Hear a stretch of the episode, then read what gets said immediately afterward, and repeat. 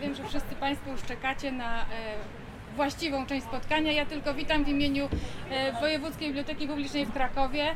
Dla krakowian znany jako Biblioteka na Rajskiej. E, Na co dzień zapraszamy do naszego budynku, natomiast w wakacje spotykamy się ze wszystkimi w takich bardziej plenerowo-wakacyjnych okolicznościach przyrody. Stąd też nasze stoisko i nasz projekt Biblioteka dla każdego, ponieważ tak naprawdę każdego do nas zapraszamy. Od tych najmłodszych do najstarszych, e, każdy znajdzie coś dla siebie. 16 wypożyczalni, czytelni, więc e, na co dzień zapraszam na Rajską, a dzisiaj zapraszam na to spotkanie.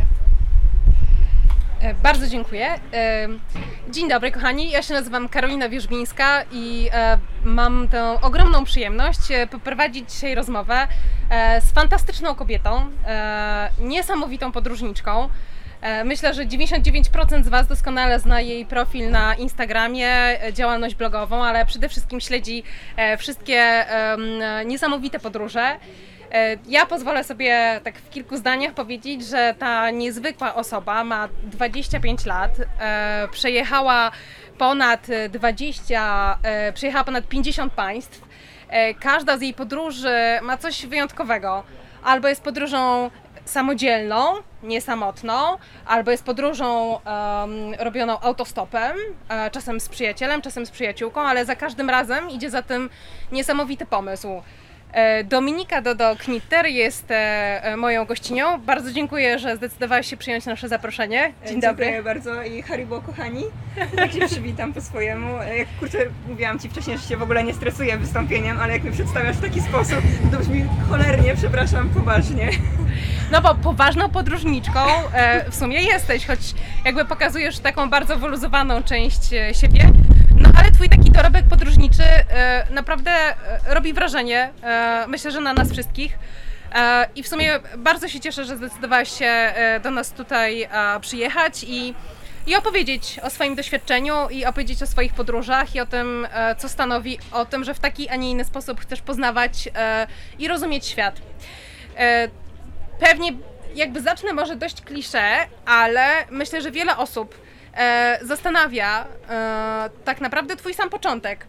E, z tego co rozmawiałyśmy, wiem też, że no w sumie e, do takiej pierwszej zagranicznej podróży czekałaś w sumie em, 18 lat. Dokładnie, czekałaś 18, lat. i jeden miesiąc, tak.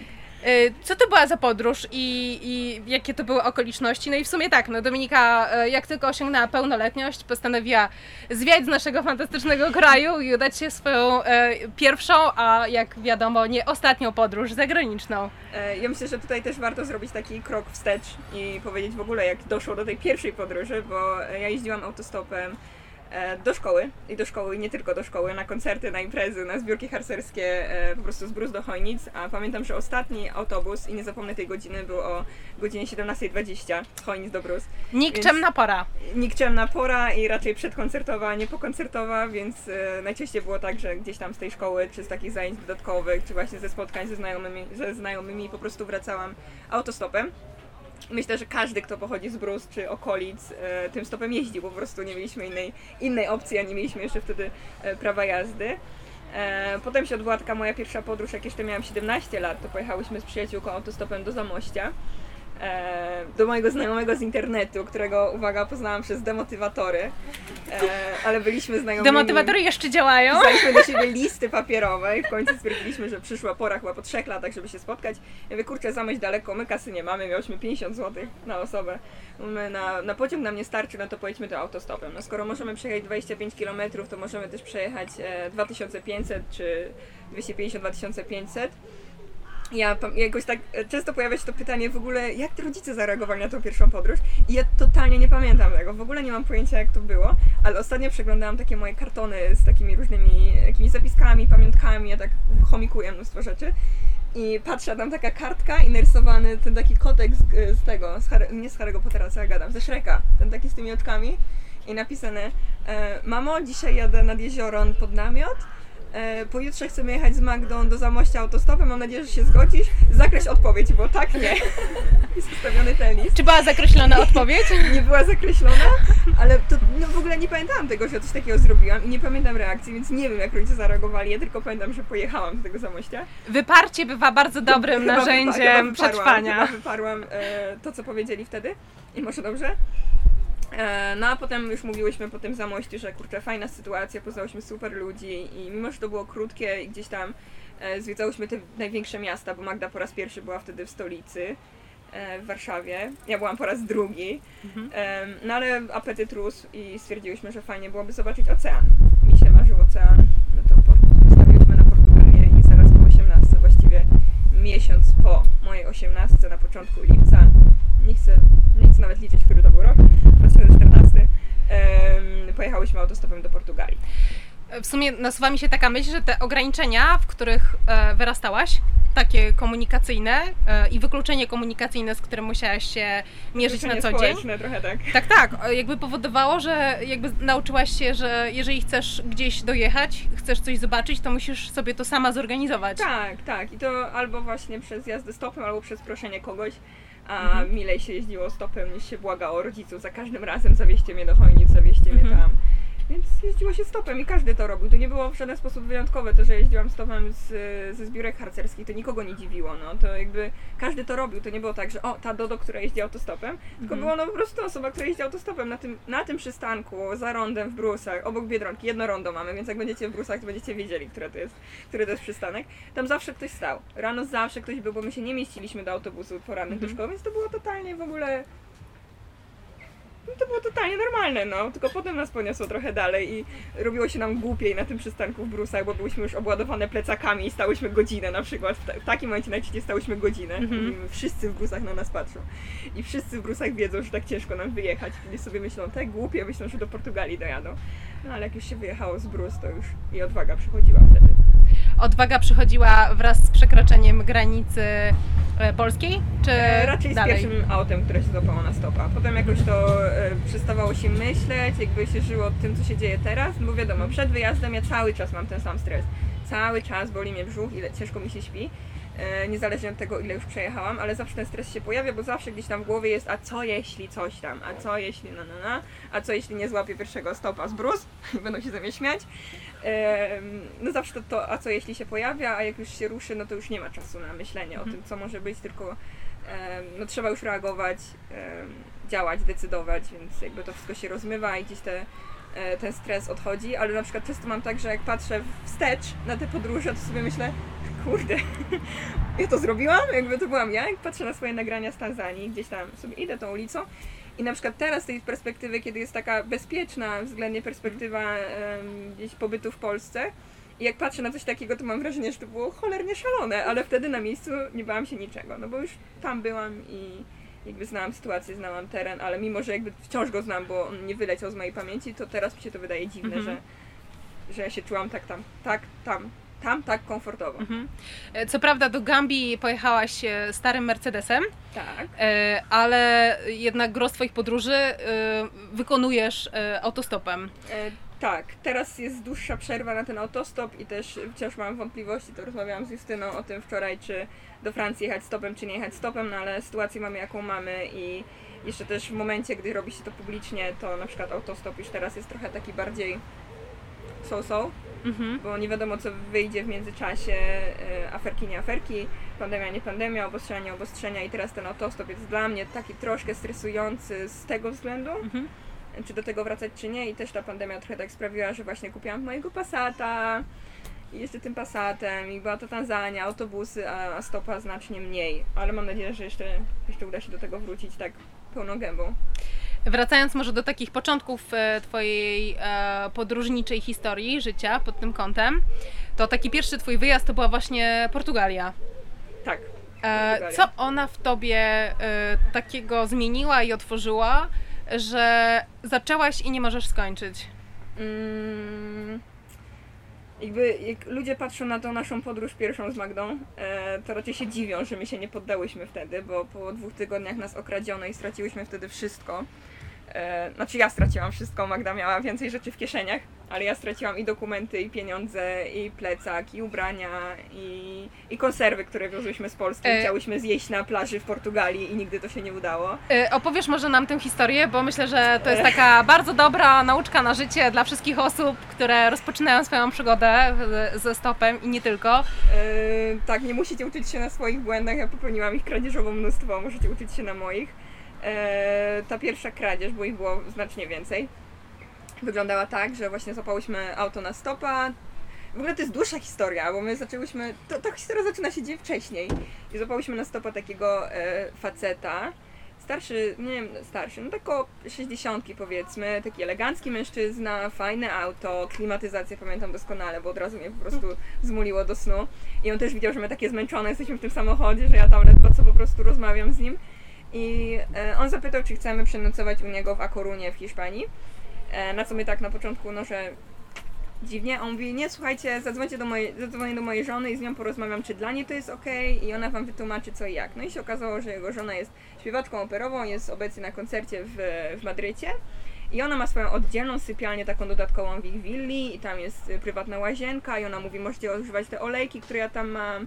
E, mamy pralnię, mamy suszarnię, siłownię, bibliotekę, idźcie, odpocznijcie, zajmijcie się sobą. Pięć gwiazdek. Pięć gwiazdek. No i faktycznie my dojechałyśmy do tej Akoruny i mówimy, że no słuchaj, my spróbujemy jeszcze złapać stopa do Santiago, jak się nie uda, to przyjdziemy do ciebie e, na tą noc.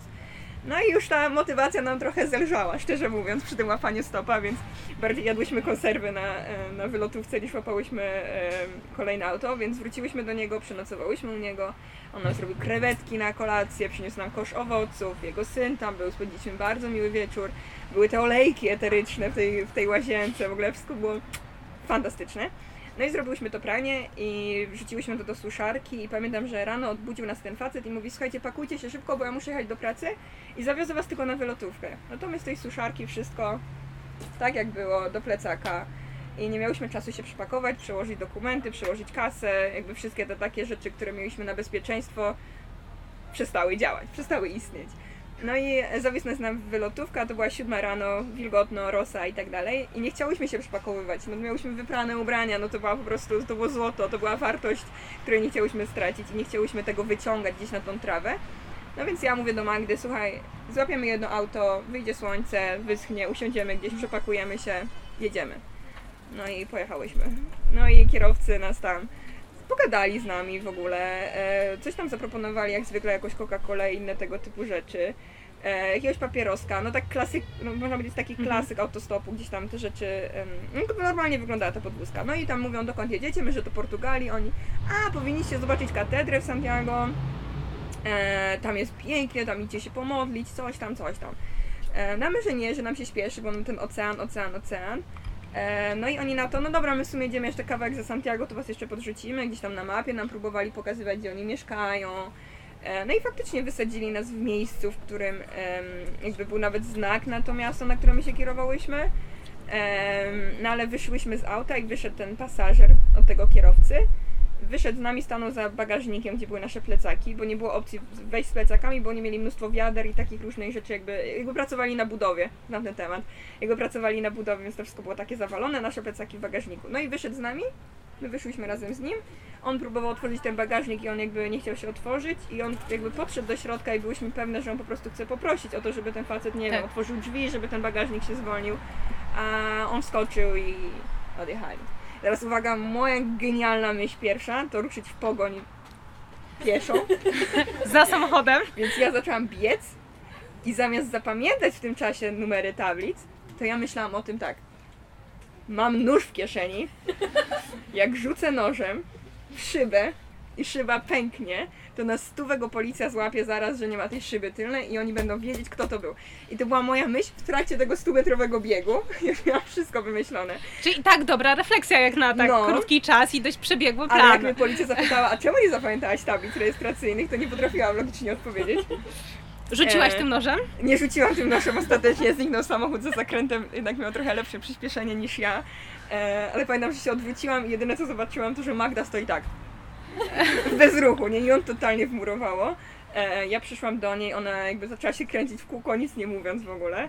Em, Pamiętam, że wtedy tak jakby ciężarówka zakręcała i ja wskoczyłam na te drzwi do tej ciężarówki, tam pukam w te szyby i ci kierowcy tacy przerażeni, bo nagle im głowa jakiejś blondynki wyskoczyła. I ja tam pukam, taka szalona, zaryczana, nie wiem, zaryczana chyba jeszcze nie, taka po prostu jakaś roztrzęsiona. I oni się zatrzymali, otwierają te drzwi, patrzą na mnie w ogóle i do mnie po hiszpańsku coś mówią. A ja im po angielsku, po prostu wiązanka perfekcyjna, matura by była zdana na 100% z tym. Powiedziałam wszystko, co mi ukradli. Od Japonek po dokumenty. Ja wymieniłam wszystkie słowa po angielsku, jakie znałam. A Magda, która nie mówiła po angielsku, wpadła na coś lepszego. Powiedziała policaj! policaj! No i oni wtedy dopiero się zreflektowali, zadzwonili na policję. I pamiętam, em, pamiętam, że policja przyjechała i nie też nic po angielsku. I oni tak, byłam taka wściekła na tą całą sytuację. I to polic, ci, ci policjanci tak stoją, no i mówią do mnie po hiszpańsku, ja tam nic nie rozumiem. I on w końcu tak się wspiął na wyżyny swojego angielskiego i mówi Where are you? I ja tak patrzę na niego, patrzę na Magdę, na policjanta, on Where are you? A ja tak Here, kurwa. A Magda z boku Chyba from, chyba from. Mówię from Poland, a on cika z Polakas na, na przystanek, na, znaczy na posterunek policyjny. No i pierwsze co ja powiedziałam im w środku, tam pojechali, jedziemy za nimi. Jeszcze miałam, jeszcze miałam tryb Jeszcze ta pościgu. nadzieja, jeszcze ta Jeszcze nadzieja. miałam tryb pościgu, ale policjanci byli fantastyczni. em, dali nam hot water, jak to powiedzieli, i miejsce na nocleg i pomogli Mhm. nam znacznie bardziej niż polska ambasada później. Ale wróciłyśmy autostopem do, em, do Polski i właśnie myślę, że to było też fajne, bo wtedy jakby faktycznie wracało się bez niczego. No Tak. bo em, wiadomo, że było dużo pomocy od kierowców, bo no widzieli, że ma, je, jedziemy z siatkami z Repsola, ze stacji benzynowej, a nie z plecakami, a jesteśmy Polkami, które wracają z Portugalii, więc logicznym jest, że pytali, gdzie są nasze Mhm. rzeczy, o historię i tak dalej. I my nigdy nie prosiłyśmy o pieniądze, ale oni nam te kasy po prostu dawali, wiecie, jakieś 5 euro, no a dla nas 5 euro, Świat i ludzie. high life, nie? Jedziemy po prostu do Szwajcarii. Pojechałyśmy do Szwajcarii.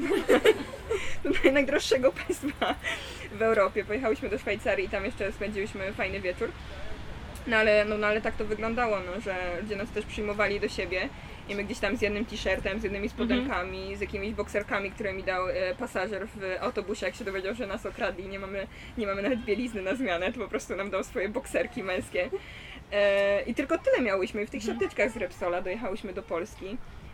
A to też jest ciekawe doświadczenie, że w sumie coś, co mogłoby być złym wspomnieniem i czymś totalnie negatywnym, tak naprawdę z tego co wiem, bardzo ci wzmocniło i w sumie też ci pokazało parę takich rzeczy Tak. o tobie samej, jako o Tak, osobie, która. zdecydowanie. I myślę, Mhm. że na przykład ym, ja też doceniam to, co rodzice wtedy powiedzieli, bo nam zawsze mówili, doigracie się, ojej, pojedziecie i was tam oczywiście porwą, okradną, zgwałcą i wszystko inne. A e, ja pamiętam, gdy jechaliśmy w środku nocy, ja wtedy dopiero rodzicom, znaczy mamie najpierw powiedziałam, że no nie mamy plecaków, że nas okradli. I mama mówi, że no fajnie, że nie zadzwoniliśmy wcześniej, że jakby, że wzięłyśmy to na siebie. I pamiętam, że jak ojca obudziłam wtedy i tylko przyszłam się z nim przywitać, on mówi, o wróciłaś, ja mówię, no ale okradli nas. A on tak tylko patrzy i mówi, dumny jestem. I ja mówię, kurde, no po prostu, jak dobrze, że on nie powiedział wtedy tego, doigrałaś się, po prostu bym zwariowała. A że on powiedział, że on jest dumny, że nie zadzwoniłam z Rikiem, po prostu, Mhm. weź tatuś, prześlij mi pieniążki, bo nie mam za co wrócić, zapłać mi za bilet samolotowy, coś na, na, na. Tylko wróciłyśmy stopem, no wzięłyśmy to jakoś na swoje barki i bez mówienia komukolwiek.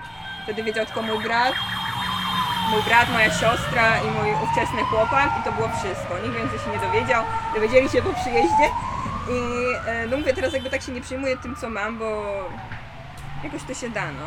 Jak ktoś mnie pyta, no, o mm, ekwipunek podróżniczy, ja mówię, kurczę, jak masz kasę, to naprawdę o nic, o nic się nie martw, bo no bo kupisz wszystko, no. Jak nas drugi raz, rok później okradli, to się w ogóle nie przejmowałyśmy. Poszłyśmy do Lumpeksu, kupiłyśmy nowe ubrania i jazda. A y, gdzie cię okradli? Jakie to były O, potem we okoliczności? Włoszech. Musimy cały w ogóle, półtorej godziny możemy rozmawiać o. Niebezpieczna ta Europa, jak się okazuje. E, w, sumie, w sumie tak. W sumie Europa najbardziej, no. Naj, naj, najgorsze kradzieże to w Europie. E, no to było we Włoszech i akurat e, tutaj były jakiś chyba gaz usypiający wszedł i nam plecaki wyciągnięto po prostu spod leżaków. No przysnęłyśmy na plaży. E, no ale wtedy tylko straciłyśmy plecaki, a pieniądze nie, więc machnęłyśmy na to Mhm. ręką, kupiłyśmy jakieś plecaki na targu i jeszcze wtedy już prowadziłyśmy bloga Auto Non Stop. Ja teraz z tym myślę, to dramat. I pamiętam, że jak o- ogłosiłyśmy, że ruszamy w drugą podróż, bo my bloga założyłyśmy po pierwszej podróży, żeby właśnie znajomym dawać znać, i teraz ruszamy w drugą podróż, to oni robili zakłady, kiedy nas okradną i czy nas okradną. A my taka, na pewno nas nie okradną, teraz jesteśmy mądrzejsze. No i czwartego dnia nas okradli. i my miałyśmy taki bardzo jaskrawy, pomarańczowy namiot. No i mówimy, kurde, no wstyd przyznać po prostu tym ludziom w internecie, że nas znowu okrali czwartego dnia. Nie chcemy mówić rodzicom, co zrobić. Poszliśmy do marketu i znalazłyśmy identyczny pomarańczowy namiot i wszystkie możliwe zdjęcia robiliśmy z tym namiotem, a ludzie pisali, patrz, mają jeszcze namiot, tych nie okradli. no nie okradli. No przyznałyśmy się znowu po powrocie. Ale Europa to tylko fragmencik z Twojego doświadczenia podróżniczego, bo masz na koncie, no tak jak powiedziałam, e, ponad 50 państw, tylko ta drobna część to Europa. Jakie kraje, tak jak patrzysz teraz z perspektywy czasu, najwięcej Cię nauczyły w Twoich podróżach, nim przejdziemy do tego wątku samodzielnych podróży? Myślę, że Rosja, jako że to była pierwsza taka podróż e, poza Europę, bo to była Syberia i była też taką e, podróżą, która nas najbardziej stresowała i, i właściwie tak nam gadali o tej Rosji, że my tam, wiecie, Putin, Niedźwiedź i inne sprawy. E, tak nam nagadali tym, że my w ogóle nie brałyśmy pod uwagę, że my wrócimy i my sobie zdałyśmy z tego sprawę dopiero jak wróciłyśmy, ponieważ usiadłyśmy z Magdą w brusach i była taka cisza i my tak na siebie patrzymy i co teraz? Ty w ogóle myślałaś, że ty wrócisz z tej Rosji? Nie. Musimy iść na studia, cholera, nie? I po prostu było takie, że miałyśmy nie wrócić, no. I wtedy ja też sobie zdałam sprawę, że jakby nawet gdzieś tam podświadomie ja sądziłam, że nie wrócę, a i tak chciałam to zrobić, wiesz, że jakby, Mhm. e, jakby nie dotarło nawet do mnie tak, tak bezpośrednio, że ja myślę, że nie wrócę, ale no ja myślałam, że ja nie wrócę. I jednak się dowiedziałam po powrocie. Czyli jakby byłam w stanie naprawdę sporo, no bo wszystko poświęcić e, za tą podróż. Więc myślę, że to była też Rosja, która właśnie była taka zastraszana, zastraszana, a była fantastyczna i ludzie byli cudowni. E, myślę też, że Mauretania, która znowu była takim kierunkiem odradzanym, a była, e, jest to świetne państwo według mnie i ludzie tak Mhm. samo e, złoci. Tanzania teraz też. Mhm. Tanzania, ale to właśnie chyba przez tą samodzielność w dużej mierze. To właśnie o tej samodzielności chciałam z Tobą porozmawiać, dlatego że e, ja specjalnie, tak jak pewnie zwróciliście uwagę, nie używam sformułowania samotne podróże, tylko samodzielne podróże. E, Bardzo Cię osobiście za. E, Mam też takie poczucie, że nie jest to e, oczywisty wybór w ogóle dla osób, żeby samodzielnie gdzieś podróżować, a tym bardziej dla kobiet. Z przyczyn oczywistych. Najbardziej na świecie boję się, że ktoś nas zabije i zgwałci, kiedy gdzieś same pojedziemy. A ty jakby stawiasz sobie za cel też bardzo często, żeby gdzieś samodzielnie się przemieścić, samodzielnie coś zorganizować, no i również skonfrontować się z obawami swoimi własnymi i twojego środowiska. Mhm. E, Jak zaczęła się ta, ta, ta część twojego życia z samodzielnym podróżowaniem oraz e, nie bałaś się? nie bałaś się. Ja cały czas się boję. Mhm. Tylko no, dla mnie jakby stres i lęk działa najbardziej pobudzająco niż blokująco i wiem, że nie na każdego tak działa i nie każdy może tak sobie z tym poradzić, a u mnie to jest bardziej takie, że się boję, działam. E, I tak było też z tymi solo podróżami. Ja po prostu jakoś miałam tak w głowie, że zawsze, po, no, że po tym licencjacie, gapier, rok podróży, Azja oczywiście i tak dalej. I miałam wtedy też e, partnera, chłopaka i jakoś tak mówiliśmy, dobra, ty skończysz inżynierkę, ja skończę ten licencjat, pojedziemy. No się rozstaliśmy. Mówię, no a czemu ja mam rezygnować z tych planów? No jazda, no kurczę, e, jakby mój plan zostaje ten sam. I To jest ciekawe, bo pojadę... myślę, że wiele, wiele osób po tym jak związek się rozpada i jakieś plany wspólne podróżnicze idą do piachu, no to nie znalazłyby w sobie takiej odwagi, żeby powiedzieć, niezależnie od tego, czy mam faceta, czy nie, niezależnie od tego, czy mam dziewczynę, czy nie, jakby ja idę swoją drogą i swoim planem. To jest chyba też ten mój upór taki aż, Mhm. e, aż chorobliwy upór. E, jak to mój tata zawsze mówi, knitrus chytrus. I takim knitrusem chytrusem jestem i chyba też musiałam swoje pokazać, że pojadę sama. Mhm. Em, z przyjaciółką jakby te podróże nam się trochę minęły, bo ona też postawiła na magisterkę, na doktorat, na e, jakby już bardziej karierę naukową niż na podróże. E, no i powiedziała mi po prostu, że no słuchaj Magda, ja wyjeżdżam i powiedziała mi to w styczniu. Eee, I miałam jeszcze wtedy pół roku do obrony. Ja mówię, kurczę, jadę do tej Azji, no, jadę na pół roku. I powiedziałam to mając, nie wiem, z 200 zł na koncie, dopiero co zaczęłam pracę. Ja tak równo, nie? Tak jak z tą budową domu. Półtorej roku temu, jak powiedziałam, że zbuduję dom, a miałam 7 tysięcy na koncie, a mówię, jazda, no lecimy już na sierpień, w ogóle tam szukajcie mi majstrów, nie? Bo już po prostu zbuduję ten dom. Ale tak było też z tymi podróżami, nie? Że nie było kasy, nie wiedziałam jak, nigdy nie jeździłam sama, jadę. No, były imprezy, to już mówiłam wszystkim, i znajomym, i nieznajomym, że jadę do Azji w samotną podróż, do, do Wietnamu, do Kambodży, a się bałam cholernie. I y, potem no właśnie była cały czas ta praca, odkładanie kasy.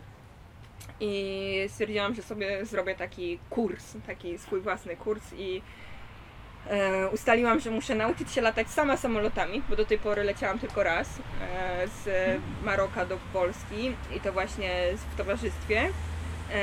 Mówię, no dobra, no to muszę wybrać się na lotnisko sama, załatwić to, zobaczyć jak to wygląda. No to poleciałam sobie do Norwegii.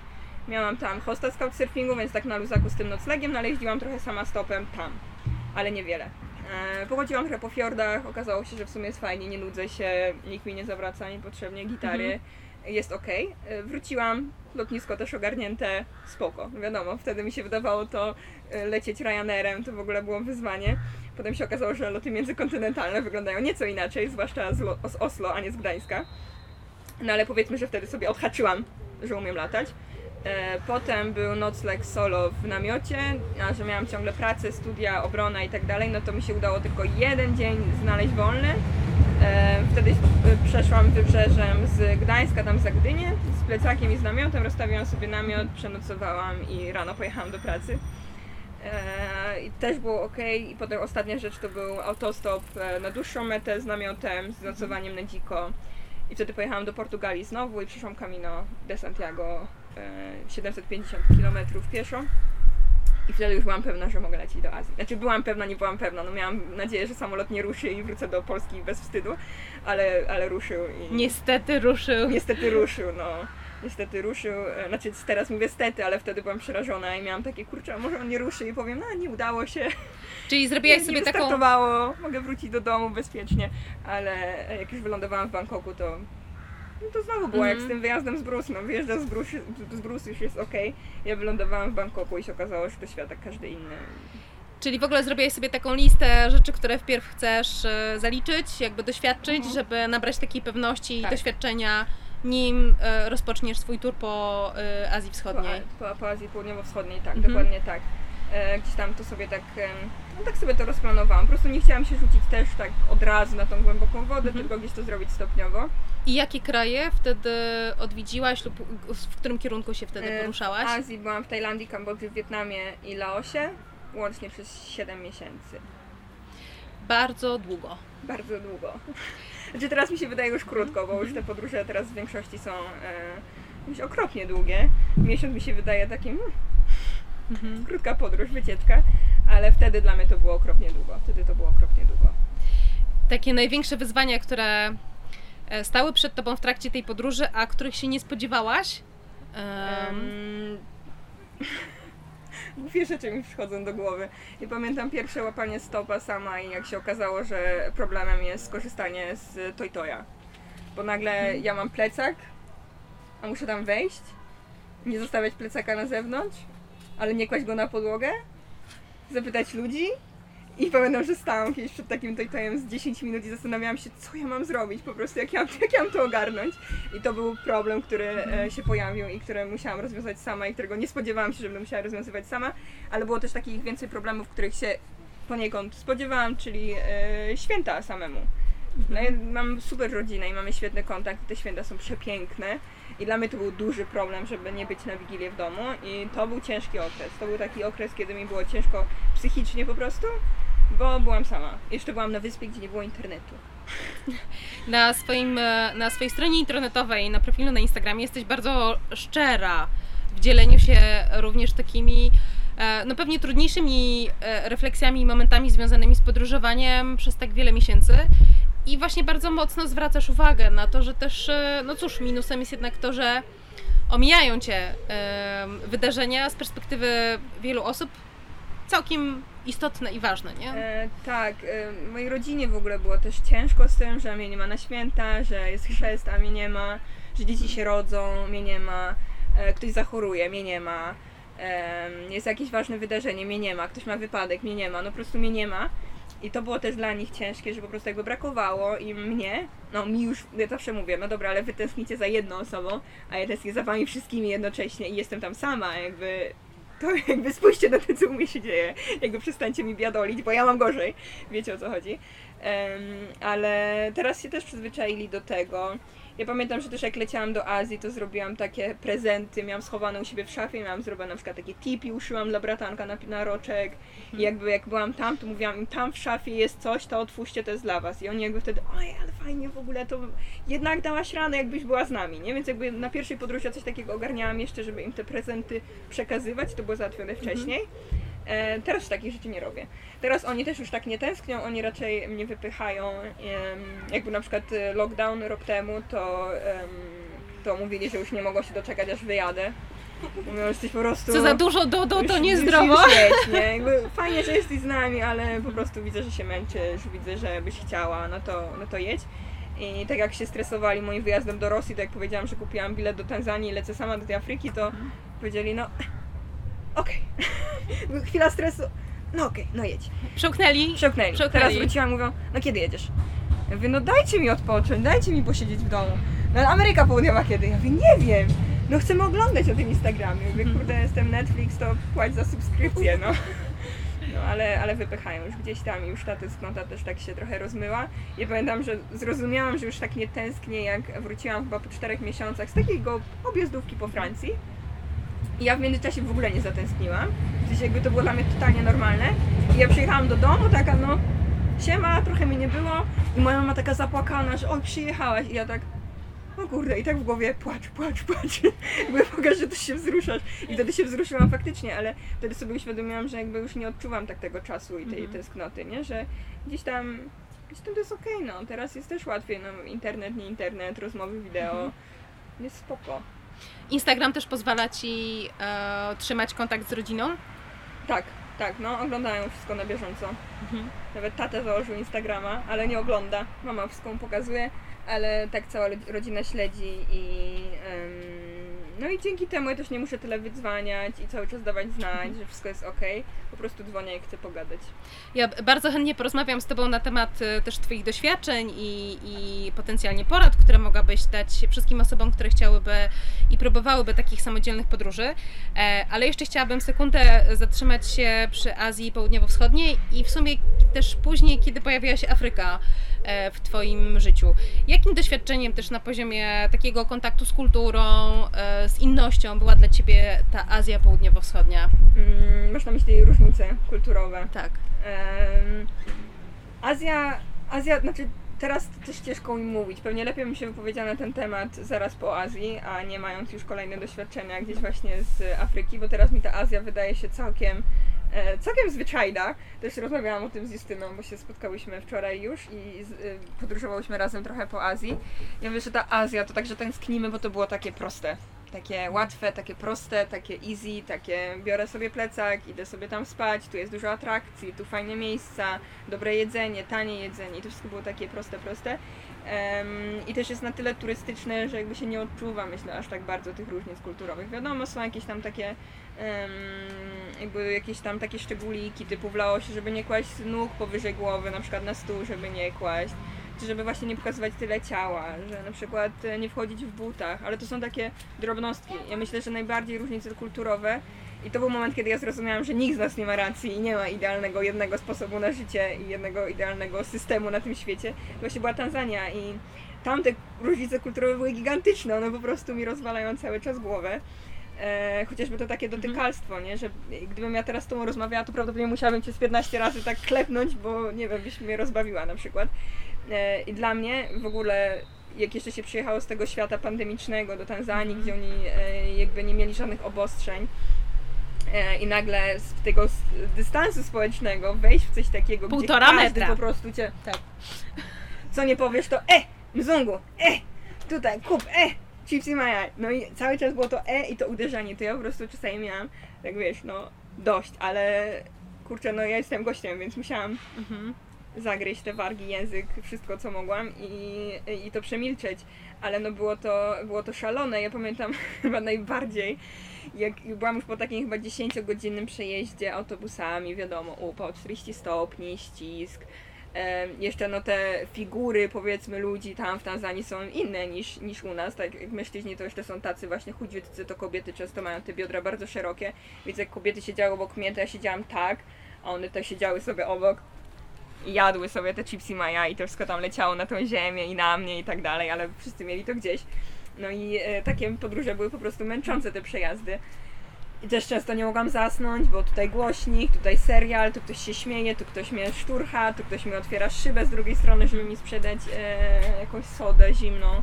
E, I cały czas coś się dzieje. I pamiętam, że wtedy się przesiadłam do innego autobusu na kolejne 5 godzin, do Kilły Masoka.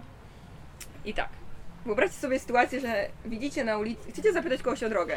Ważna rzecz, drogę. Ale widzicie kogoś, kto ma słuchawki w uszach. To no raczej się nie zaczepia takich ludzi, raczej się nie zagaduje o pierdoły, no jedynie o coś naprawdę super ważnego, ale jeżeli ktoś słucha muzyki, to już jest takie, okej, no ma swój czas. Jakby ktoś spał, to go nie budzimy, prawda? A jak ktoś robi dwie rzeczy jednocześnie, to już w ogóle nie powinniśmy reagować, a ja tutaj tak. Jest wiele barier wtedy, E, które trzeba przekroczyć. Podusia moja różowa tutaj założona, opaska na oczkach, słuchawki, śpię. Ściągam to, ściągam chustkę jeszcze z głowy. Wyciągam słuchawki, patrzę na faceta obok mnie i mówię What? A on taki uśmiech Where you from? I ja tak na niego z takim, o co chodzi? W ogóle dopiero to zasnęłam. I mówię, Poland! On, okej, okej. I siedzi. Ja zakładam słuchawki, zakładam opaskę, zakładam chustę, układam poduszkę. Kima. Zasypiam. What? On taki uśmiechnięty. Where you go? Jest znowu z takim Kilła Masoka. Okej, okej, mi tu Rafiki, mi tu Rafiki. Rafiki to przyjaciel. Ja mówię, dobra. Patrzę na niego z takim już koniec, już nic, nic więcej nie chcesz. On nie, on ogląda serial. Zakładam słuchaweczki, zakładam opaskę, zakładam chustkę, układam poduszkę, zasypiam. Już jest odlot. What? A on taki dumny, pokazuje mi telewizję mówi Nigerian music. A tak, okej, już oglądałam z nim ten Nigerian music przez kolejne 5 godzin. E, No ale tak to u nich jest, oni są bardzo zaczepialscy, ale bardzo uprzejmie zaczepialscy, więc to głupio też powiedzieć komuś takiemu, no odczep się, no nie budź mnie i tak dalej, bo on chce dobrze, on chce poznać.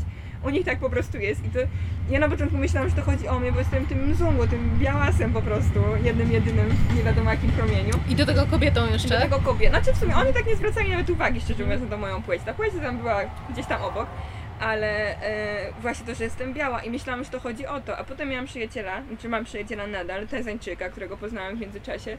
I z Nathanem e, spotykaliśmy się dość często. Gdzieś tam e, też był no, Tazańczyk, ale właśnie podróżował sporo po Tanzanii, e, mieszka w Niemczech, studiuje w Niemczech, więc też to jakby łatwiej nam się było zrozumieć i dojść. I pamiętam, jak jechaliśmy gdzieś razem autobusem, no i właśnie wiem, że wsiada ze mną w jakiejś wiosce do tego autobusu i nagle on zaczyna w tym autobusie rozmawiać z ludźmi wszystkimi. Wy ty ich znasz? Nie. Wy o czym rozmawiacie? O pogodzie, o polityce, o tym serialu, o jedzeniu, o rodzinie. Pytali mnie, czy mam żonę, pytali mnie, czy jesteś moją żoną, bla bla bla. I ja tak w ogóle o co chodzi? Nagle gdzieś się częstują tym jedzeniem w tym autobusie, śmieją się z tego serialu. To jedna wielka rodzina. No i ten wyciąga telefon i wysyła M-Pesą, to jest taka e, bankowość telefoniczna, i wysyła tam komuś pieniądze. Ja mówię, czemu ty wysyłasz mu pieniądze? No poprosił mnie o pią- piątaka, nie? Ja mówię, ale czemu cię poprosił o piątaka? A bo nie ma za co czego zjeść dzisiaj. I oni też jakby nie mają tych swoich oszczędności, więc dla mnie to było niesamowite, że tak u nas my tak się zabezpieczamy zawsze, nie? Żeby to bezpieczeństwo jednak było, ale wiadomo, że my musimy i rachunki płacić i coś tam i tamto, bla bla bla bla, bla. firmy, nie firmy. A oni, e, z jakimś gadałam z takim ziomeczkiem właśnie, gdzieś tam je w górach zaczepił, piwo bananowe mu kupiłam, piwo bananowe sobie kupiłam, my dobra, pogadamy. No i tak siedzę z nim w tych górach Morogoro i on mówi, e, Uluguru i on mówi, e, wy to macie dobrze w tej Europie, co? Ja już po prostu nie mogłam z tego, tym bardziej, że byłam na tym etapie, kiedy miałam kupić bilet powrotny do Europy i dla mnie to był po prostu koniec świata. I ja tak słucham tego, że mamy dobrze w tej Europie i mówię, ty, ile masz stopni tutaj? Jaka jest temperatura przez większość roku? No 30. Ja mówię, jak pora deszczowa? 30. 25 czasem, nie? Mówię, dobra. Jakby nie będziesz miał dzisiaj pieniędzy, to co jutro zjesz? Pójdę sobie zerwę papaję, tam awokado dobre rośnie, mam drzewo passion fruta, e, Sosia pewnie mi ugali da. Dobra, a jakbyś tak przez miesiąc nie miał pieniędzy, to co byś zrobił? No zerwałbym te banany i zaniósł do Morogoro i sprzedał. I bym miał pieniądze na 4 dni. No dobra. Mówię, jak gdybyś tak przez miesiąc, miesiąc nie miał w ogóle pieniędzy, czy ktoś ci zajmie twój dom? No nie. Czy ktoś cię z niego wyrzuci? No nie. Ja mówię, no dobra. A wiesz, jak w Europie było, gdybyś nie miał pieniędzy? Jakby była zima, byś miał w ogóle, byś nie narwał żadnego, żadnej roślinki, jakiej, byś nic nie mógł zjeść. Nawet jakbyś trawę jadł, to byś miał problem, żeby ją znaleźć. Nic byś nie zjadł. Sąsiad, wątpię, że miałbyś psychę, żeby pójść i poprosić o ugali, o papkę z mąki kukurydzianej. Raczej byś nie poprosił. E, jakbyś nie zapłacił rachunku, to byś miał zimno, nie? A on tak myśli. To jaką wy macie pogodę? Ja mówię, minus 20 zimą, plus 35 latem. On takie duże oczy. To z czego wy te domy budujecie? Ja mówię, no właśnie, mówię, masz szyby w oknach? No po co mi? Ja mówię, no to w Polsce byś musiał mieć, no, byś nie przeżył tego. Ogniska nie napalisz, jak ci będzie zimno w domu. I on tak na mnie patrzy. I mówi, to, to musi być okropnie drogie. Ja mówię, to jest okropnie drogie życie. A on, wiesz co, to ja zostanę w tej Tanzanii. I ja tak z nim to, tego browarka, a ja tu wrócę, nie? I już po prostu y, obok niego działkę oglądałam potem w Tanzanii. Kupisz? Kupię. Czy ja i tak bardzo podziwiam Twoją zdolność do zasypiania, bo tak jak opowiadasz, ile razy była Ci przerywana mm, możliwość snu, a Ty cały czas zasypiałaś, to naprawdę myślę, że też podróże wykształciły w Tobie nawyk zasypiania wszędzie, kiedy możesz. Tak, ja zasypiam tam, gdzie się zmęczę i e, jak mi tylko ktoś powie, że mogę spać, to zasnęłabym tutaj pewnie w przeciągu pięciu minut. Mhm. E, Podróżujemy, poznajemy i doświadczamy. E, Taki obszar geograficzny czy obszar kulturowy, który dla Ciebie był taki naj, naj, takim największym wyzwaniem właśnie na poziomie kultury, czy w kontekście Twojej płci, czy w kontekście Ciebie samej, czy w kontekście samodzielnego podróżowania? Mm, Może tak na zasadzie e, trudności, w sensie gdzie się nie czułam, no bo Tanzania była dziwna, była wyjątkowa i inna kulturowo, ale była taka łatwa do przyswojenia i do przestawienia się, że gdzieś tam ten hałas przeszkadzał i to zaczepialstwo, ale to wystarczyło się gdzieś wyciszyć w hostelu. Ono było takie bezpieczne, Było bezpieczne, to po prostu się zaczepialstwo. czułam bardzo, bardzo bezpiecznie. Też się śmiałam, że ostatnio przez warszawską Pragę przechodziłam w nocy z moim przyjacielem Pawłem. I ja mówię, kurde Paweł, jak dobrze, że ty ze mną jesteś, nie? Bo po prostu boję się tych ludzi tutaj wokół. On tak na mnie patrzy, Dodo, ty dopiero co z Tanzanii wróciłeś. I ja mówię, no tak, ale tu ktoś krzyczy. Tam ktoś się wkurzył, że mu walizka nie działa i przeklina po prostu. A tam to pole pole, na spokojnie, na luzaku. Mhm. Więc Tanzania właśnie była taka inna, ale bezpieczna. Ale e, ona też mnie przerażała przez to, jakie miałam doświadczenia z tej drugiej części Afryki, czyli właśnie z e, Gambii, gdzie no Gambię kocham naprawdę i jakby no mam tam tych teraz znajomych, jakby staram się gdzieś tam z nimi w kontakcie być. Ale no tam było ciężko, no po prostu było ciężko mi jako kobiecie, bo właśnie tam nie było tak, że jak zaczepiali w Tanzanii, żeby sobie pogadać o tak, ale nikt mnie o nic nie prosił, to tam każdy prosił i każdy prosił o pieniądze, każdy prosił o wizę, każdy od razu tutaj z płaczem, że tak mu źle i tak mu niedobrze. Mhm. E, dzieciaki wszędzie zaczepiały i prosiły o coś. I to było w tej części turystycznej. Dopiero jak wyjechaliśmy na prowincję, czyli tam, gdzie turystów nie było w zasadzie, Mhm. e, no to ludzie już o nic nie prosili, bo też nie mieli takiego nawyku wyuczonego, żeby, że biały przyjdzie i da. No niestety E, też więc oni już patologizujemy. bardziej Mhm. taki... Mhm. E, wiadomo, zdarzały się przypadki, że ktoś tam nam dodawał jakieś zdjęcia z internetu jakiegoś pożaru i nam pisał, że sklep jego spłonął i że dajcie kasę, bo, bo nie mamy za co żyć. I było takie granie na emocjach bardzo. Ale było tego znacznie mniej niż, przepraszam, na, na wybrzeżu turystycznym. E, Ale było też na przykład ciężko z tego względu, że właśnie e, z jedzeniem było ciężko, że po prostu nie było i to nie była kwestia kasy czy nie kasy, tylko tego, że, że nie ma, no, że oni jedzą to, co sobie wyhodują, a my przez trzy tygodnie nie, nie byliśmy w stanie tam czegokolwiek wyhodować, e, więc tego jedzenia nie mieliśmy. No i też byłam taka przyczepiona do Mikołaja, bo Mikołaj, no jakby byłam wtedy w podróży z przyjacielem e, i bez niego, no to po prostu to było propozycja małżeństwa non stop. No to było cały czas. E, I pamiętam kiedyś z Mikołajem mieliśmy taką niewielką spinę e, o jedzenie oczywiście, jak, jak zwykle. E, ja się wkurzyłam, stwierdziłam, że pójdę sama do miasta i kupię coś, mówię, ty tu sieć, ja idę, ja to załatwię. Poszłam, to najpierw e, zobaczył mnie jakiś rybak, pobiegł za mną, ja stałam w tym buszu i się na niego darłam, że po prostu mam go dość i wszystkie swoje złości wyrzuciłam na niego, bo oczywiście mnie prosił od razu o wizę, o małżeństwo, o załatwienie mu pracy, o kasę i tak dalej i że on mnie kocha, że on za mną tęsknił, że mam piękne imię, że jestem cudowna, że mamy na tych samych falach nadajemy. I ja tak na niego krzyczałam w tym buszu po prostu, ny, ny, ny, chyba nic nie zrozumiał z tego. Potem, że poszłam do miasta, ktoś mnie znowu złapał, ktoś mnie znowu zaczepił, e, ktoś się zaśmiał, że poprosiłam o kanapkę bez mięsa. I po prostu nagle byłam otoczona tymi typami. Jakiś typek mówi, że twoi ludzie zabili mojego brata. Ja mówię, jak moi ludzie? Nawet nie wiem skąd ja jestem. On mówi, z Norwegii. Jestem z Polski, nie znam żadnych Norwegów, którzy ci brata zabili. W ogóle o czym ty do mnie mówisz, człowieku? I on no, miał jakieś problemy, ewidentnie.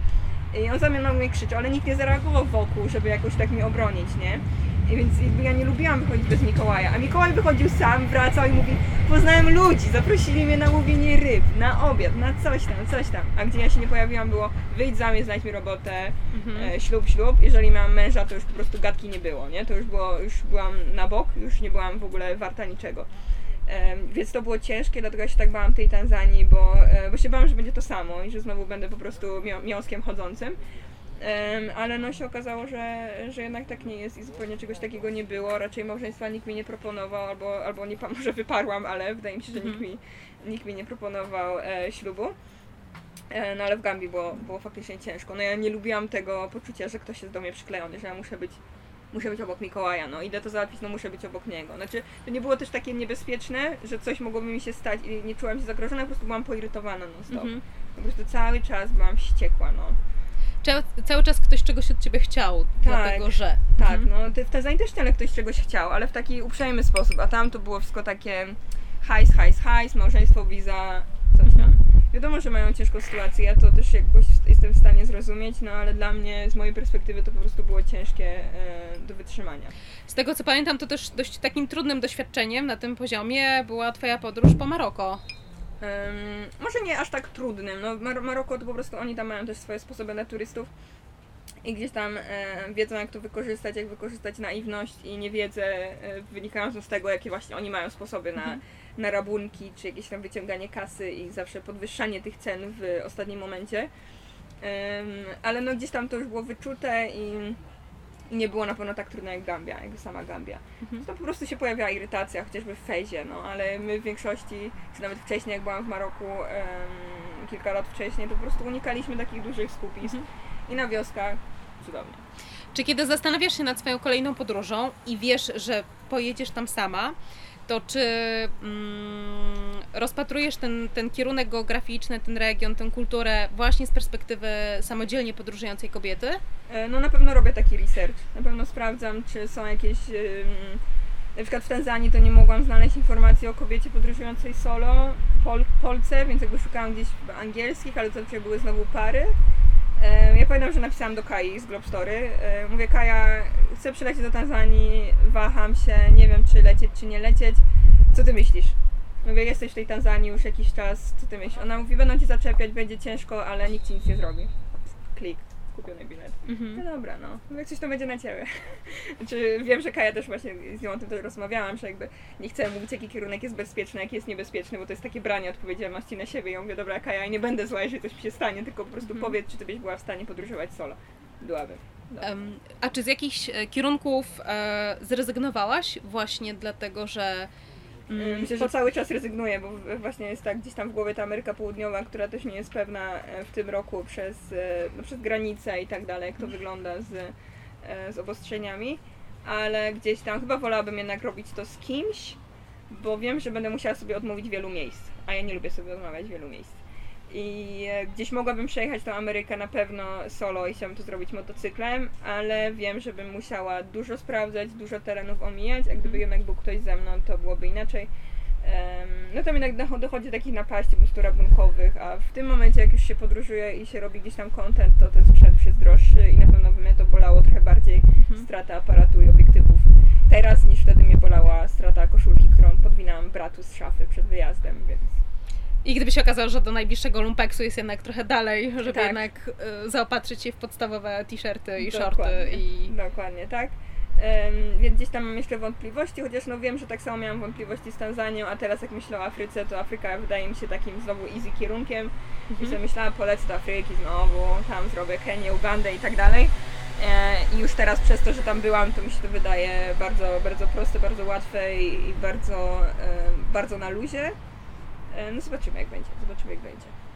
Jakim doświadczeniem dla Ciebie było w Afryce e, konfrontowanie się na przykład z dziećmi, które,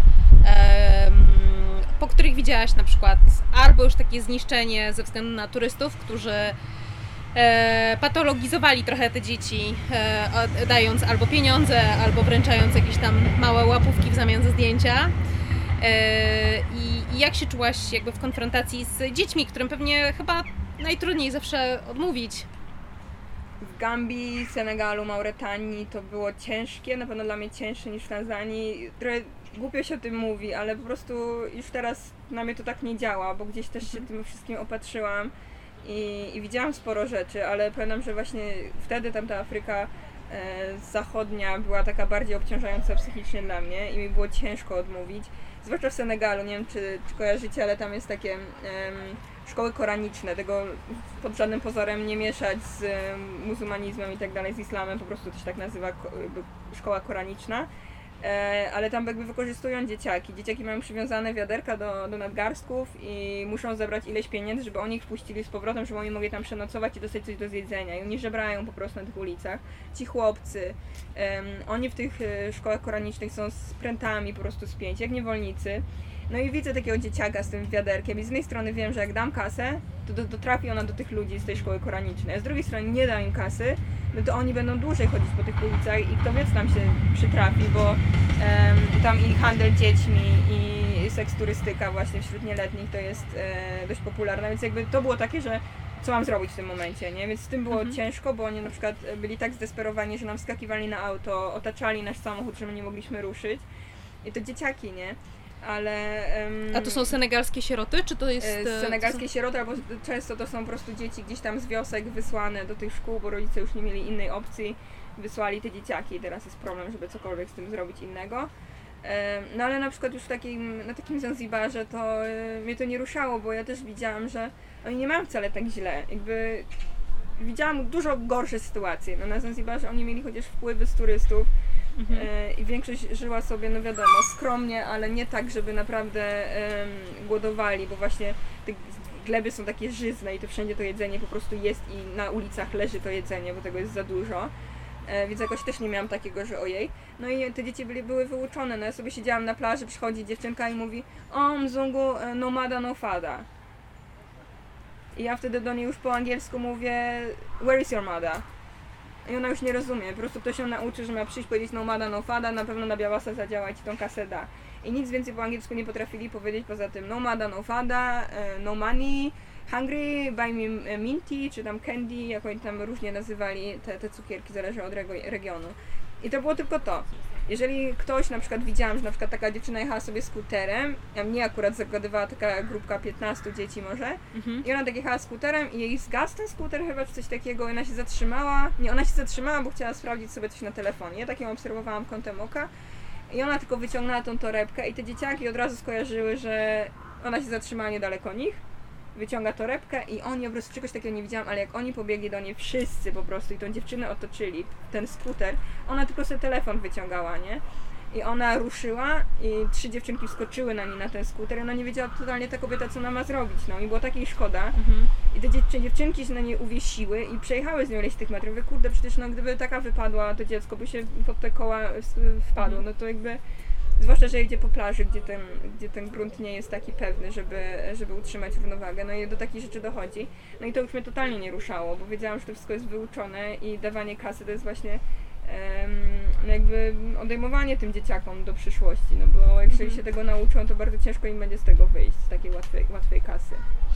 Podróżując po tak wielu krajach, no, przypomnę, że ponad 50 państw odwiedziłaś, mając e, 25 lat, a pierwszy kraj, e, do pierwszego kraju pojechałaś zaraz po 18, więc naprawdę masz No, e, tempo. dobre tempo. E, No to pewnie też e, wielokrotnie konfrontowałaś się z takim pewnie pozytywnym wizerunkiem jakiegoś kraju albo regionu, który mamy, e, czytając jakieś książki, czy, czy, czy, czy czytając inne blogi podróżnicze. I pewnie niejednokrotnie musiałeś też mocno zweryfikować swoje wyobrażenie z rzeczywistością, która pewnie też czasem była trudna. E, Pamiętasz takie doświadczenia, które no właśnie zaskoczyły Cię, bo nie tego się spodziewałaś w danym obszarze geograficznym albo w trakcie takiej podróży? Oraz jak sobie z tym radzisz, ciągle chcąc i pragnąc tak bardzo intensywnie podróżować? E, No na pewno były takie zaskoczenia w negatywny sposób, zwłaszcza jeżeli chodzi o takie główne atrakcje różnych państw, typu jeziora Plitwickie, które były pełne turystów, które nie były tak naturalne, jak wyglądały na zdjęciach, gdzie się nagle okazało, że tu są autokary, chińskie wycieczki, e, aparaty, nie aparaty, surfistiki, drogie wejściówki, e, kolejki, ludzie z parasolkami i wtedy na przykład miałam takie, że dobra, odpuszczam sobie, bo to nie jest mój, mój klimat. E, I takie rozczarowania były często właśnie, że gdzieś się przyjeżdża i to się wydaje, że to jest takie miejsce dzikie, takie Mhm. się idzie jakąś ścieżką w dżungli, coś takiego, a to nagle się okazuje, że idzie asfalt, śmieci wszędzie, e, Mhm. turyści czekają w kolejce do zdjęcia, nie? Więc to takie najczęściej to były takie rozczarowania przede wszystkim azjatyckie, raczej nie, e, nie afrykańskie. Afrykańskie raczej wszystkie były bardziej na plus, bo właśnie zdjęć się nie można było spodziewać, a ci, którzy robili zdjęcia, to raczej robili je tak na odpierdziel, za przeproszeniem, i po prostu były to takie fotki gdzieś tam wrzucone i, i tyle. I raczej były te, te, te zaskoczenia pozytywne, tak jak mówię, że na przykład Mauretania mi się wydawała taka e, niebezpieczna i nieciekawa, a teraz na pewno jest gdzieś wysoko na, na top liście moich odwiedzonych państw. Na pewno nie ze względu na krajobrazy, bo to po prostu jest pustynia po horyzont, ale ze względu na, na ludzi i na tą właśnie taką dzicz. Bo to jest, z tego co wiem, to jest jedno z naj, najrzadziej odwiedzanych turystycznie państw na świecie. E, Podróżujesz w sposób, który można nazwać takim e, podróżowaniem ekonomicznym. E, Ja sobie zatytułowałam ten fragment naszej rozmowy nie tylko Gucci Travel, czyli e, nie tylko bogaci mogą zwiedzać świat. E, A na pewno nie trzeba wydawać bardzo dużo kasy na to, żeby faktycznie zobaczyć e, niesamowite miejsca na świecie. No dobrze, to, to w ogóle skąd brać na to kasę? Skąd pieniążki? Skąd pieniążki? tak Skąd te pieniążki? Skąd te pieniążki? Jeszcze tak dodam, że faktycznie na podróży nie trzeba wydawać dużo, ale na pewno nie każdy się w tym odnajdzie, bo Mhm. e, to, że mi wystarczała buła z serem, jak miałam to 18 lat, teraz może trochę mniej i raczej taka maczanka krakowska była smaczniejsza. E, ale wtedy mi to wystarczało, ale wiem, że nie każdy by się w takim trybie podróżniczym odnalazł, ale e, tak jak mówisz, skąd brałam pieniążki? Pieniążki brałam z wielu źródeł. E, z wielu źródeł. Najpierw było to stypendium naukowe, e, potem było to rozdawanie ulotek, potem to było e, sprzedawanie swoich notatek z historii sztuki i z geometrii wykreślnej. Było rysowanie portretów na zamówienie, było rysowanie tatuaży, e, było wykładanie towaru na półki, było pozowanie w szkole rysunku, było kelnerstwo, praca za barem, praca jako przedszkolanka i tych To gdzie, prostu gdzie mogłam, tam szłam pracować. No jak ktoś dawał ofertę takiej pracy szybko, że mogę sobie szybko zarobić gdzieś pójść, to zawsze, zawsze to chwytałam. Czyli nie bogaci rodzice. Co to E, kupują nie, wszystko, nie, a ty nie, możesz nie. sobie podróżować. Nie, raczej mama, e, mama rzucała raczej jakieś 20 euro w dzień przed wyjazdem i mówiła, zjedz sobie coś ciepłego, błagam. I to było jedynie takie, gdzieś tam, e, gdzieś tam takie pieniążki rzucone e, przed wyjazdem. Czyli ty bardzo ciężko pracujesz na to, żeby mieć pieniądze na podróże. Też ciężko mówić o tym, ciężko mówić o tym, że to było ciężkie pracowanie, bo ten wydatki były niewielkie, więc takie zarobienie to wcale się nie, nie wiązało z tym, że ja ten towar musiałam wykładać codziennie przez 5 miesięcy, tylko jeżeli ja wydawałam 500 zł na miesięczną podróż po Europie, no to to nie był, em, nie był jakiś taki, nie było jakieś takie wielkie wyzwanie, żeby to odłożyć. No też trzeba się liczyć z tym, że to były studia i tej kasy zawsze brakowało. Em, no ale jakoś tam się to, tą kaskę udało zawsze odłożyć. No, ale trzeba było zagryźć no czasem właśnie te zęby. Pamiętam, ja pracowałam w Galerii Bałtyckiej jako kelnerka i patrzyłam na te wszystkie moje koleżanki na studiach, które takie ładne i takie zadbane i tak ładnie ubrane i te paznokcie takie zrobione i te brwi takie wyregulowane, a ja po prostu wychudzona na tej pracy tej kelnerki w takich starych balerinkach jeszcze biegałam do tej roboty i tak mijałam cały czas te witryny sklepowe i tak patrzę i ja, sukienka, 150 zł. I tak pamiętam, że kiedyś się zatrzymałam przy taką sukienką. Ona tak wisiała bardzo długo. No, nie, nie pamiętam nawet, co to była za sieciówka, ale wisiała bardzo długo i tak ja zawsze ją mijałam, jak wchodziłam do pracy. I tak jej stanęłam i mówię, no kupię sobie tą sukienkę, no po prostu ile można oszczędzać. A potem tak sobie liczę, 150 zł, 4,5 dnia w Azji. Nie. Już byłam wyleczona z tej sukienki. W sumie to jest taki bardzo ważny wątek, który teraz poruszamy, bo to jest wątek takiego codziennego rezygnowania z drobnych przyjemności, tych kawuś, No. proseczko, sukienka, manikur. To są w sumie takie rzeczy, które często stanowią o takich e, e, miłych elementach codzienności. I ty z tego rezygnujesz, bo. Bo to się opłaca później. Mhm. bo gdzieś tam to wychodzi później w tych podróżach i wolę mieć e, paznokcie niepomalowane i brwi wyregulowane gdzieś tam w biegu, w, w pociągu, niż, e, niż nie podróżować. I też często potem się spotykałam gdzieś tam po tych moich wakacyjnych, powiedzmy, podróżach ze znajomymi, które miały te piękne brwi, które miały te paznokcie zrobione, które miały te sukienki, które mi się marzyły. I mówię, kurde, też bym chciała, nie mam kasy. I ja od razu miałam taki w oczach i tak no masz kasę, ale po prostu masz inny priorytet, no. Mhm. Jakby moim priorytetem były podróże, gdzieś tam byłam w stanie zrezygnować z wielu innych rzeczy. No ale to się opłaciło, no. Opłaciło się to.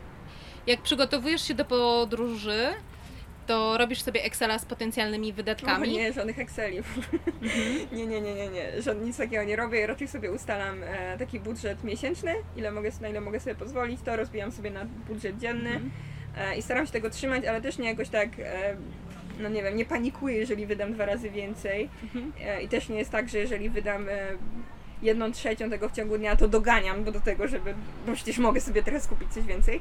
E, raczej to tak robię bardzo na oko i jeżeli wydam mniej, to wydam mniej, jeżeli wydam więcej, to kolejnego dnia spróbuję, nie wiem, znaleźć sobie tańszy nocleg, tak bardziej bardzo na oko i staram się tego trzymać, tak jak mówię, w Azji miałam, było to 30 zł dziennie. I to było mało, ale było wystarczająco na moje potrzeby. E, W Tanzanii to było 100 zł dziennie, ale, mm, ale wydałam ostatecznie mniej. Wydałam, no, wydałam mniej.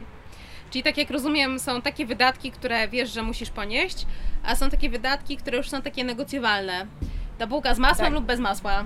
O tak, tak, tak, tak. To są takie rzeczy, które gdzieś tam czasem trzeba wybierać i mimo czasem by się, nie wiem, chciało zjeść coś większego i droższego i lepszego, czy na przykład wypić sobie to prosecco, o czym mówiłyśmy też wcześniej em, i nagle z tego prosecco trzeba zrezygnować na rzecz e, wody kranowej. Wychodzi to też na zdrowie. Em, No ale czasami to- jest coś za coś, no. Tak już jest w życiu. No. Każdy musi mieć jakiś swój priorytet i z czegoś zrezygnować, żeby mieć coś innego. No ja zrezygnowałam na wiele lat z Prosecco na, na rzecz podróży i nie żałuję zdecydowanie. Teraz jesteś znaną Teraz- podróżniczką, teraz mogę możesz jechać do Afryki i pić prosecco. pójdziemy na Prosecco po wszystkim. Już sobie odbić teraz. E, Myślę, że e, znaczna część naszej publiczności, która dzisiaj e, tutaj do nas dołączyła, jest bardzo ciekawa też takich Twoich porad i, i w ogóle takiej wiedzy, która wynika z e, doświadczenia i takiej mądrości, którą Dodo może się z nami podzielić e, właśnie w kontekście podróżowania i właśnie w taki bardzo charakterystyczny sposób. Myślę, że jest tutaj e, e, na scenie naszej trawiastej e, sporo osób, które e, chciałyby wyjechać gdzieś totalnie same, ale się boją. Co byś powiedziała? Może zacznę od dziewczyn. Co byś powiedziała dziewczynom, które myślą sobie, słuchając ciebie, wow, co za fantastyczna kobieta, jakby czuję dużą bliskość z tym, o czym mówi, jak opowiada o świecie. E, czuję, że odnalazłabym się w takiej podróży i potrafię z wielu rzeczy zrezygnować. Co ja mam zrobić, żeby wyjechać gdzieś samej? I gdzie? Jak się do tego wszystkiego zabrać? Chciałabym to jakoś skrócić, zwęzić. e, Najkrócej bym powiedziała po prostu spakować się jak najszybciej pojechać, ale wiem, że to nie jest takie proste. Jak mówię też, że no każdy inaczej sobie radzi z lękiem. No dla mnie lęk jest bardzo pobudzający i mnie kręcą te kierunki, których ja się boję. E, Jeżeli e, Europa dla mnie jest przyjemna i lubię podróżować po Europie, ale to nie jest coś, co mi daje tyle frajdy, tyle satysfakcji, bo dla mnie to już nie jest wyzwanie w tym momencie. Więc dla mnie ten stres jest pobudzający, ale wiem, że dla, dla wielu dziewczyn i też facetów, bo to też nie jest tylko tak, że tylko dziewczyny się boją, to może być bardzo blokujące i ja bym po prostu ograniczyła dostęp do, do takich mediów e, bardzo, bardzo specyficznych, bardzo negatywnych, e, masowych często, które tylko się skupiają na negatywnych informacjach. Jak ja przyjeżdżam do Polski i gdzie na przykład no, w podróży w ogóle nie mam telewizji, tylko ja nie oglądam, sobie Al Jazeera w, w jakichś barach w Afryce, ale potem wracam i włączam sobie róż, różne stacje telewizyjne w, w Polsce i słucham tych wiadomości, no to jest po prostu tu źle, tu napadli kogoś, tutaj e, ktoś porwany, tutaj wypadek samochodowy, tam kraksa, tam się pociąg wykoleił, tutaj coś tam. Jezu, po prostu ile złych rzeczy oni są w stanie znaleźć, ale no trzeba pamiętać o tym, że to są złe rzeczy, które się dzieją po prostu w całym, całym świecie, jakby ten świat jest gigantyczny. To, że e, my sobie zakodujemy, że nie wiem, kiedyś tam, kiedyś e, w, no nie wiem, niech jakieś państwo, w Kongo kogoś napadli, no to my to mamy powiedzieć, ale w Kongo to kiedyś kogoś napadli, ale przypomnij sobie, ile informacji wiesz o Kongo, jakby ile newsów do ciebie dociera i tak dalej. I myślę, że dużo z tych naszych lęków wynika właśnie z tego, że do nas docierają tylko te negatywne informacje. Są fajne, e, takie niezależne media, bardzo instagramowe, czy są też gazety, e, Some Good News i tak dalej. I oni dodają takie codzienne, dobre rzeczy, które się wydarzają na świecie. I to jest po prostu dla mnie taka gigantyczna ulga. No bo złe rzeczy dzieją się wszędzie. Dzieją się i w Polsce, o czym wiemy, i dzieją się za granicą. I tak samo dobre rzeczy dzieją się tu, dzieją się tam. E, nie ma jednego miejsca, które nas uratuje. Jeżeli ja słyszę coś takiego, ojej, ona taka dziewczyna i teraz jedzie, to przecież ją porwą. A ja mówię, co się stanie? Ja przekroczę granicę Polski i nagle wchodzę do jakiejś w ogóle ciemnej sfery, gdzie nagle każdy jest przestępcą. No nie tak to działa. Te granice to są granice stworzone przez nas i one często się rozmywają bardzo. Em, więc no, siedzenie w Polsce nie zapewni nam bezpieczeństwa. Siedzenie w domu nie Mhm. zapewni nam bezpieczeństwa. Ryzyko się popełnia wszędzie, no nawet pijąc to prosecco. Legendarne Siedzi już mi w tej teraz. głowie teraz, naprawdę. Siedzi mi w głowie to prosecco. Em, no, ale po prostu też bym nie słuchała porad od osób, które tam nigdy nie były. Nawet e, ja Mhm. rozumiem porady na MSZ, że tak, Ministerstwo Spraw Zagranicznych na Tak. MSZ, Mhm. e, żeby nie jechać w niektóre kierunki, że odradzają. No bo jeżeli to jest kierunek niepewny i miny występują na drodze, to nie muszą ostrzec w jakiś sposób. I pamiętam, że właśnie tak pisano o Mauretanii, żeby nie jechać, bo są miny na drodze, a my jedziemy samochodem. Żeby nie jechać nocą, bo są rabieże, bo są napaści, bo jest mafia. E, Żeby zamykać drzwi od środka, bo w, otwierają i wrzucają broń do środka, przykładają do głowy, tu coś tam, tu łapówki, tam trzeba przez pole minowe przejechać. I ja byłam taka właśnie, Jezu, Mauretania to w ogóle Mhm. dramat. No i cały czas jechałam i się stresowałam tą Mauretanią. A Mauretania to jest jedyny kraj afrykański, którym ja nigdy nie dałam łapówki. Jedyny kraj, w którym dałam łapówki. I po prostu tam nikt o nic nie prosił. Miny żadnej nie było. E, Policja na luzaku, tylko chcieli te kopie tych dokumentów i to tyle. No i było na luzie. I wtedy faktycznie porozmawiałam z ludźmi, którzy byli w Mauretanii. Każdy miał te same przemyślenia co ja. I gdybym ja zamiast czytać to, co było w internecie na MSZ-cie, pogadała z ludźmi, którzy byli w Mauretanii, to bym miała zupełnie inne wyobrażenie o tym państwie. A ja jechałam taka, taka nominowana właśnie. Czyli w sumie fajnie jest e, poszukać kogoś, kto w tym kraju po prostu był i Instagram jest do tego dobrym narzędziem. W ogóle też gorąco zachęcam Was, jeżeli jeszcze nie obserwujecie Instagrama Dodo, Dodo, Dodo Kniter, e, gorąco polecamy, naprawdę fantastyczne, fantastyczne wpisy i posty pełne wiedzy, doświadczenia i oczywiście też pięknych zdjęć. Czyli, tak jak rozumiem, e, znaleźć kogoś, kto był w tym kraju i po prostu Tak jak powiedzieć mówię, jak do szczerze. Tanzanii leciałam, zapytałam Kai, która tam była, wiedziałam, że, że wie co i jak. I zamiast właśnie czytać MSZ i czytać te takie informacje rządowe najczęściej, to po prostu pogadałam z nią i zapytałam, jak dziewczyna dziewczynę, Mhm. jak tam jest, czy będą zaczepiać. Wiedziałam, że będą zaczepiać, ale po prostu, czy ona by się odważyła sama. Odważyłaby się i ja mówię, dobra, my jesteśmy między takie same, to, no to jazda. Ubezpieczać się, czy się nie ubezpieczać? E, w sensie, czy kupować ubezpieczenie? Tak. Kupować ubezpieczenie zdecydowanie i robić wszystko, żeby to ubezpieczenie nas pokrywało, typu nie jeździć nielegalnie motocyklem, bo, e, bo gdzieś tam gdzieś tam ktoś wypożyczy, tylko sprawdzać, czy tym motocyklem możemy jeździć, no bo jeżeli się rozbijemy nie mając uprawnień, to jest problem.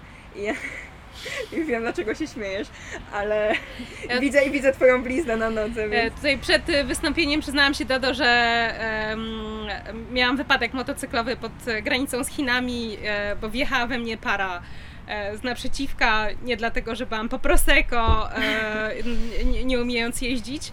Prosecco E, nie jest sponsorem tej, tej, rozmowy. nie jest sponsorem tej rozmowy, ale właśnie tutaj też taka dyskusja o tym, dlaczego no to ubezpieczenie jest jednak bardzo, bardzo, bardzo ważne i dlaczego warto zwracać uwagę na te drobne E, tak, Warunki. to jest pisane drobnym, drobnym drutkiem, tak jak mówię, ja jeździłam i przejechałam.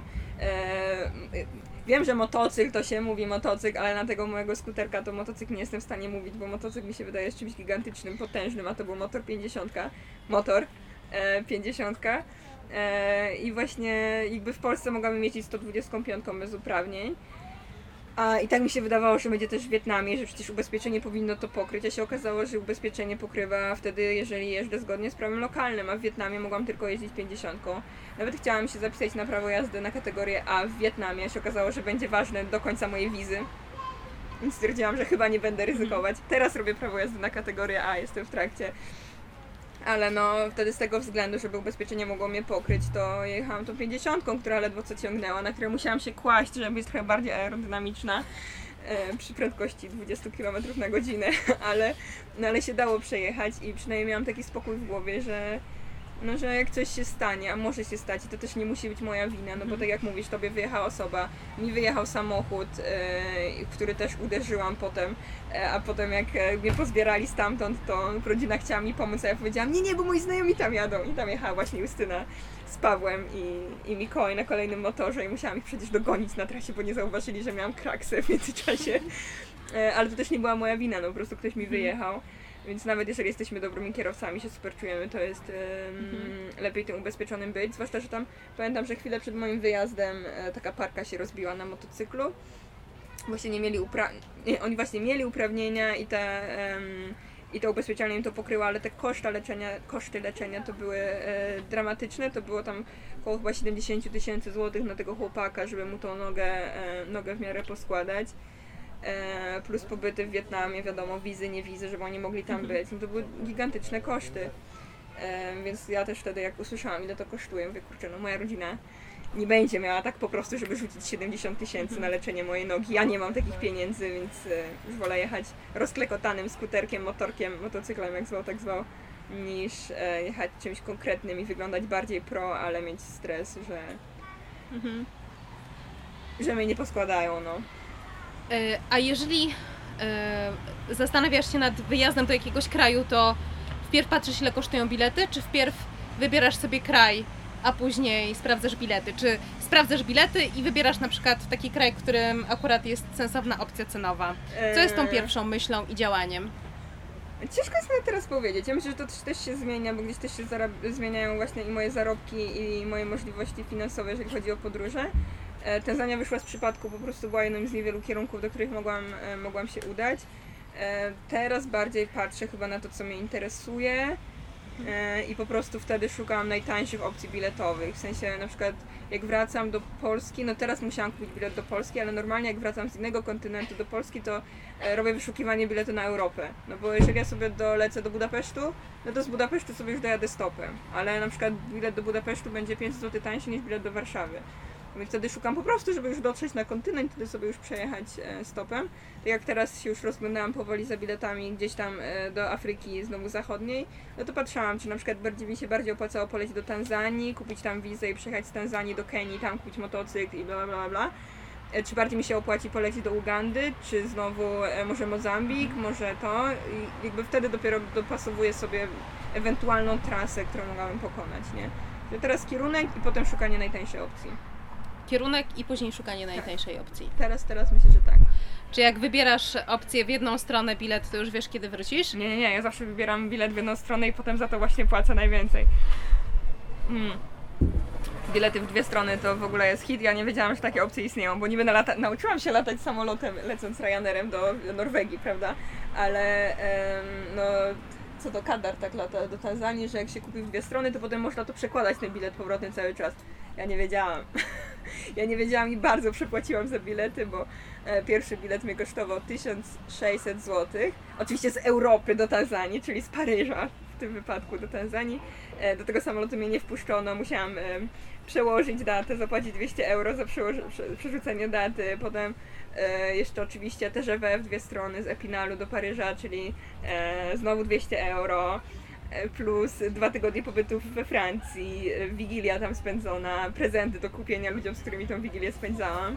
I mi się to wszystko w ogóle finansowo nie opłaciło, a potem kupowałam bilet będąc w Tanzanii i znowu on mnie kosztował chyba 2400 zł, a moi znajomi kupowali z 3000 w dwie strony i po prostu sobie przerzucali ten bilecik powrotny. Jeszcze lecieli jak po prostu boss Katarem, a ja Egyptairem z, ze starą po prostu bułką na śniadanie, którą mi dali, a sobie Katarem lecieli. Bezpośrednio. Ja z jakiegoś Paryża się tłukłam, bo chciałam taniej. No i faktycznie ten, ten bilet mi się wydawał tani, ale się okazało, że najlepiej było kupić po prostu bilet w obie strony i tą datę, datę wylotu przekładać, niż ten bilet sobie rozbijać. No ale tak zrobiłem, zapłaciłam za to i staram się zapomnieć.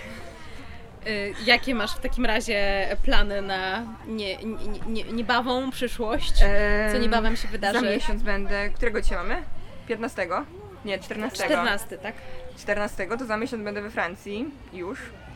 A to E, na pewno nie jest miejsce docelowe. E, znaczy nie, bo teraz jedę na winobranie, więc jadę typowo do Francji na winobranie i zaczyna się dokładnie za miesiąc. Tylko jeszcze nie wiem jak pojadę i mam nadzieję, że e, jeżeli pojadę nawet moim Passeratim, to pojadę tym razem sama. E, to chciałabym sobie tak zrobić objazdówkę, może właśnie bardziej północne wybrzeże Francji, którego nie widziałam. Tam są przepiękne klify, które ostatnio mój znajomy właśnie zwiedzał i gdzieś tam mi podsunął ten pomysł. Czy Alpy, czy Austrię przejechać. E, Jeżeli będę mieć pas- jechać Passatem, to na pewno będę mieć więcej możliwości kierunkowych i zjeżdżania gdzieś z trasy, żeby te fajne miejscówki zobaczyć, znaleźć, ponocować na dziko. E, Tam myślę, że ta podróż europejska to zaledwie 3 tygodnie, bo no, muszę dokończyć budowę do domu. No. Dom mi się buduje. To jeszcze trochę do, do się. domu w takim razie E, porozmawiajmy. Tak, więc teraz, teraz mam urlop po prostu e, z rodzicami dogadany, że mogę na 3-4 tygodnie jechać. I Ale oni dopilnują razie co. budujesz dom, nie mów, że sadzisz też drzewo i... Mm. Drzew posadziłam w 308 roku. W tym roku buduję dom. E, Syna w planach jeszcze nie ma. E, Ale tak, gdzieś tam odhaczam te rzeczy również. Teraz dom się buduje. Jutro, jutro co? Pa, papę, papę dzisiaj załatwiałam na dach. Mhm. No, takie rzeczy teraz y, mnie zajmują i moją głowę, ale no chcę to domknąć jak najszybciej, jeszcze w tym roku się wprowadzić i już się zdążyć wyprowadzić e, do kolejnej, do kolejnej gdzieś tam części świata. E, Kochani, myślę, że to też jest ten moment, w którym e, chciałobyśmy oddać Wam głos i jeżeli macie jakieś pytania e, do naszej fantastycznej gościni, to nie krępujcie się i to jest właśnie ten moment na zadanie tych wszystkich pytań, które zapewne rodziły Wam się w głowie w trakcie naszej rozmowy. E, czy może chcielibyście o coś e, zapytać teraz, Dodo? Nie ma pytań, cudownie, wszystko się dowiedzieli z Instagrama, ostatnio było Q&A. Pewnie to skąd też sandały, sandały Stewa, e, aparat Nikon D3500, Plecak jak najmniejszy. jak najmniejszy, pakować jak najszybciej, Dwa t-shirty starczą, jedna Em, para majtek. pieniążki z pracy. Ciężko wszystko pracować i priorytetyzować. A zapewne, jeżeli dla niektórych z Was ta sytuacja jest zawsze taka stresująca, żeby zabrać głos, to jestem pewna, że Dodo na pewno odpowie na pytania już tutaj w e, kuluarach. W takim razie e, ja Wam serdecznie, w ogóle na początku serdecznie podziękuję naszej gościni. Dodo, bardzo Dziękuję dziękuję, że zdecydowałaś się przyjąć nasze zaproszenie. Brawo do Dodo. E,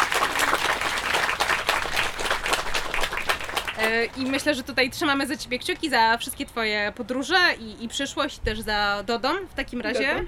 E, A Wam również bardzo serdecznie e, dziękuję, również w imieniu organizatorów za tak liczne przybycie. E, Bardzo Wam dziękuję i do zobaczenia na kolejnych imprezach. Tu jeszcze pozwolę się oddać głos.